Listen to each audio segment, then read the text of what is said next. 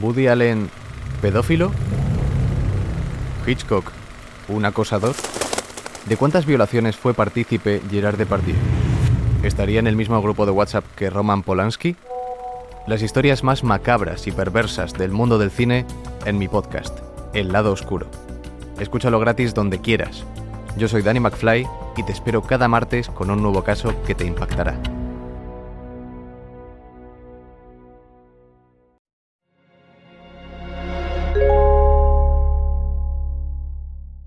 Podimo. Las mejores historias en audio. Esto es Caso Criminal. Los casos criminales más sorprendentes e inquietantes, en exclusiva en Podimo.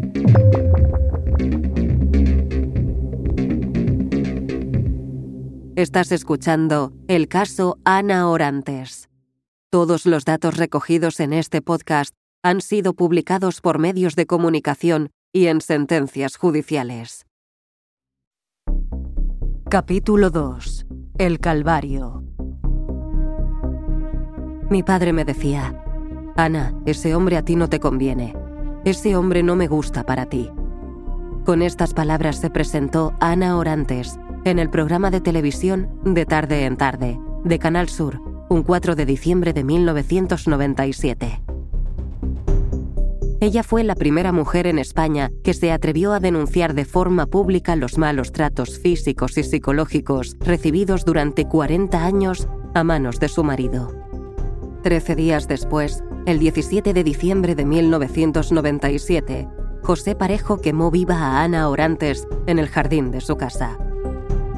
Fue un crimen atroz que puso fin a más de cuatro décadas de terror sufridas por una mujer que se casó de forma prematura con tan solo 19 años, con un hombre al que no quería y por el que lo único que sintió en los años posteriores fue pánico.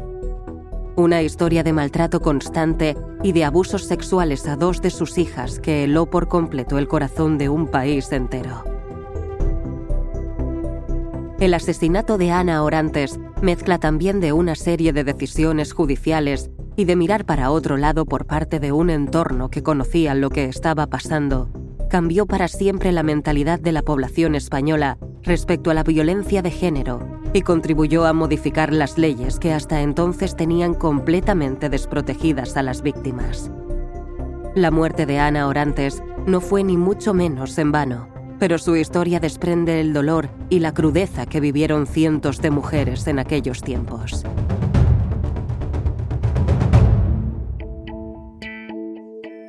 Para Ana Orantes, su matrimonio fue como vivir en la peor cárcel del mundo. Jamás se había imaginado que el día en el que le dio el sí quiero a José Parejo, su vida cambiaría de manera tan drástica. Sin apenas darse cuenta, su vida había pasado a convertirse en una tortura diaria. José Parejo sometió durante 40 eternos años a su mujer. Obsesionado con el orden y con el silencio, Siempre encontraba una excusa para dar rienda suelta a su odio y justificar así los maltratos hacia Ana Orantes. Un vaso puesto boca abajo, una silla ligeramente desplazada de su sitio. Cualquier coartada era buena para soltar una bofetada o propinar una paliza desproporcionada. Desde que se casaron en 1956, después de un noviazgo fugaz de tan solo tres meses, y ante las amenazas por parte de él de destruir la reputación de Ana, todo fue cada vez a peor. El primer golpe, y por lo tanto el primer shock para ella, llegó incluso antes de que el matrimonio se formalizase. Una bofetada cuando aún vivían en casa de los suegros de Orantes y un posterior escupitajo en su cara le hicieron ver que algo no funcionaba con normalidad, aunque cabía la esperanza de que hubiera sido un episodio pasajero. Pero no fue así. Los capítulos de violencia se fueron multiplicando y recrudeciendo cada vez más. José Parejo fue apartando a su mujer de su familia. Tenía absolutamente prohibido visitar a su madre o a cualquier persona de su familia sin su consentimiento. A escondidas, Ana Orantes hacía pequeñas escapadas y bajaba a visitar a su madre a la calle Elvira. Cuando ésta le preguntaba por sus moratones o heridas en la cara, Ana, para no preocupar a su madre, le decía que tenía la tensión baja y que se había desmayado. Orantes, procedente de una familia con otros seis hermanos, vio cómo se iban casando. Ella, sin embargo, nunca pudo acudir a ninguna de las celebraciones pese a las invitaciones familiares. José Parejo jamás dejó que fuera a las bodas de sus hermanos. El maltrato al que durante tanto tiempo fue sometida Ana Orantes no fue solo físico. Además de ser apartada de su familia, José Parejo se encargó de ir minando su moral y su autoestima. De pequeña, Ana no pudo ir a la escuela porque pronto tuvo que meterse de lleno en el mundo laboral para ayudar económicamente en casa. Eso lo sabía su marido, que se lo recordaba en cada ocasión. Le llamaba analfabeta, le echaba en cara que no supiera leer ni escribir y siempre le decía que ella era una persona que no valía para nada. Así, Ana terminó por creérselo. Su amor propio estaba por los suelos ante las palabras de un hombre que no mostraba ni un pequeño gesto de cariño hacia ella. Todo fueron siempre malas palabras, desfalcos y faltas de respeto. Y no solo eso.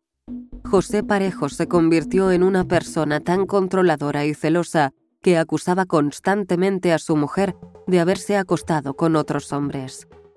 Según las propias palabras de Ana en televisión, con tan solo asomarse a una ventana y observar que otro hombre la miraba, su marido enloquecía de tal manera que directamente la acusaba de haber tenido algún tipo de relación con esa persona desconocida. Ana Orantes era coqueta, presumida y moderna. Siempre le gustó arreglarse, vestir bien e incluso hacerse su propia ropa. Con una personalidad risueña, su madre y sus hermanos siempre la describieron como la alegría de la casa. Y trató de conservar todo lo que pudo esa personalidad pese a los enormes castigos psicológicos que sufría a diario. El plano físico fue casi peor si cabe para Orantes. Las brutales palizas que recibía a manos de su marido le dejaban todo tipo de heridas y llegó a bordear la muerte en alguna ocasión.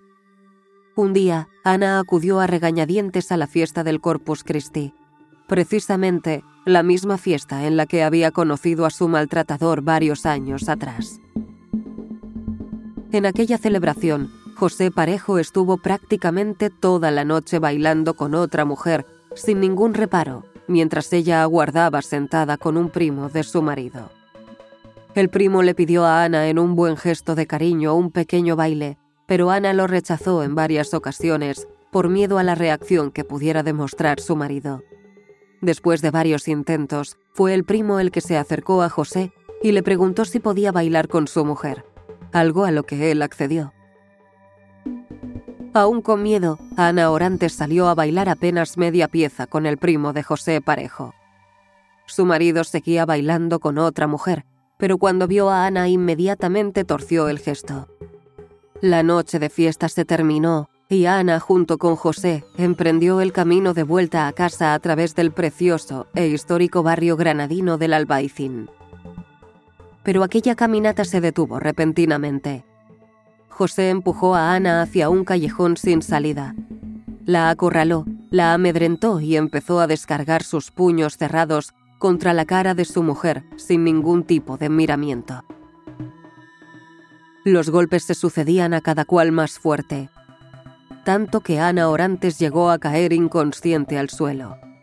El acto de brutalidad fue tal, como la propia Ana recordó en el plató de televisión, que su marido llegó a hacerle el boca a boca en varias ocasiones para reanimarla y así poder seguir lanzando puños sobre su cara.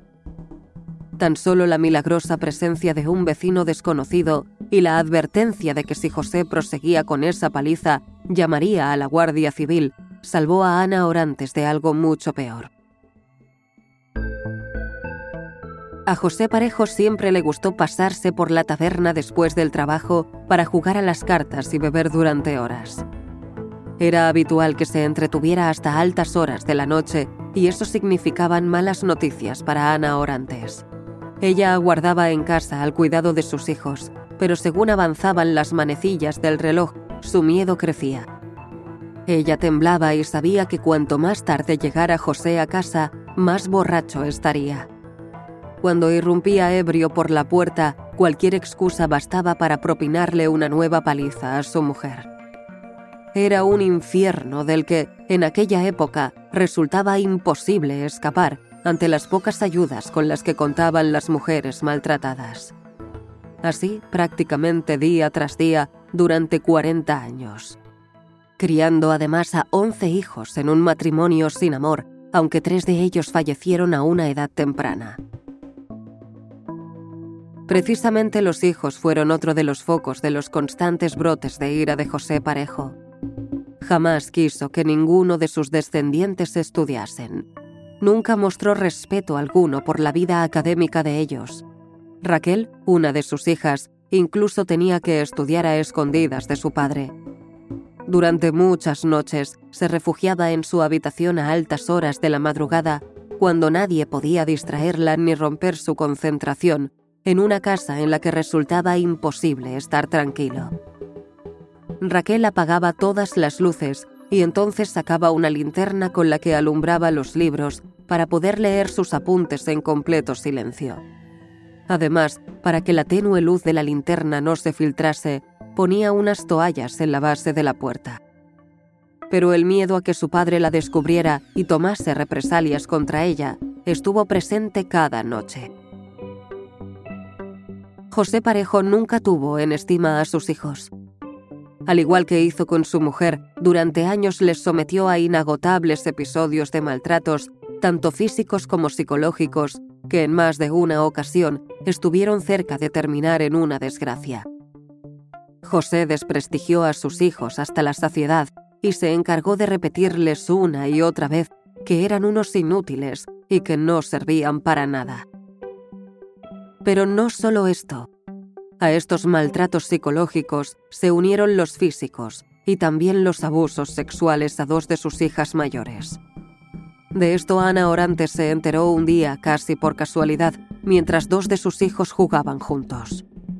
Uno de ellos le dio un cachete en el trasero a una de sus hermanas. Ella le respondió que no se pensara que porque su padre le tocara, él también podría hacerlo. Eso dejó completamente de piedra a Ana, quien terminó encontrando la confesión de su hija. Cuando se sentaban en la mesa, José deslizaba la mano sobre el muslo de su pequeña. Ana Orantes le preguntó a su hija por qué no le había contado esta situación antes, y ella respondió que sabía que si se lo contaba, Ana se lo recriminaría a su marido, y entonces eso terminaría en otra paliza. El miedo se había apoderado de todo el mundo en aquella casa. De todos menos de José Parejo. Él era el miedo hecho persona.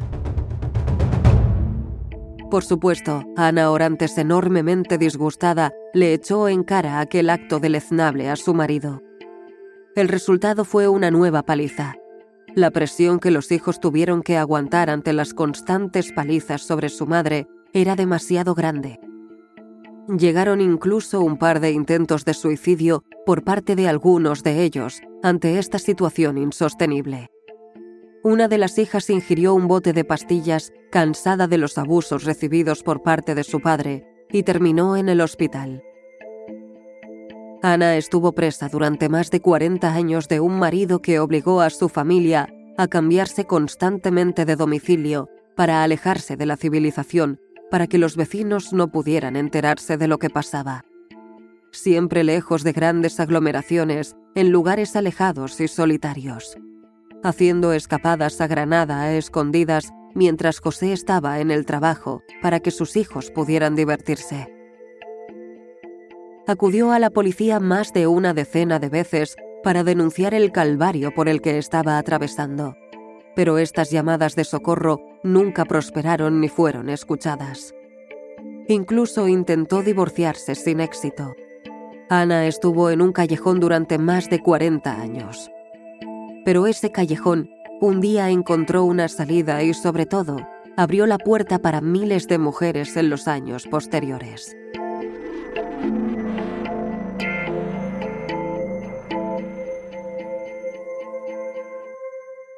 Has escuchado uno de los podcasts exclusivos de Podimo. Esperamos que lo hayas disfrutado. Te invitamos a visitar podimo.com para descubrir miles de historias en formato podcast y audiolibro.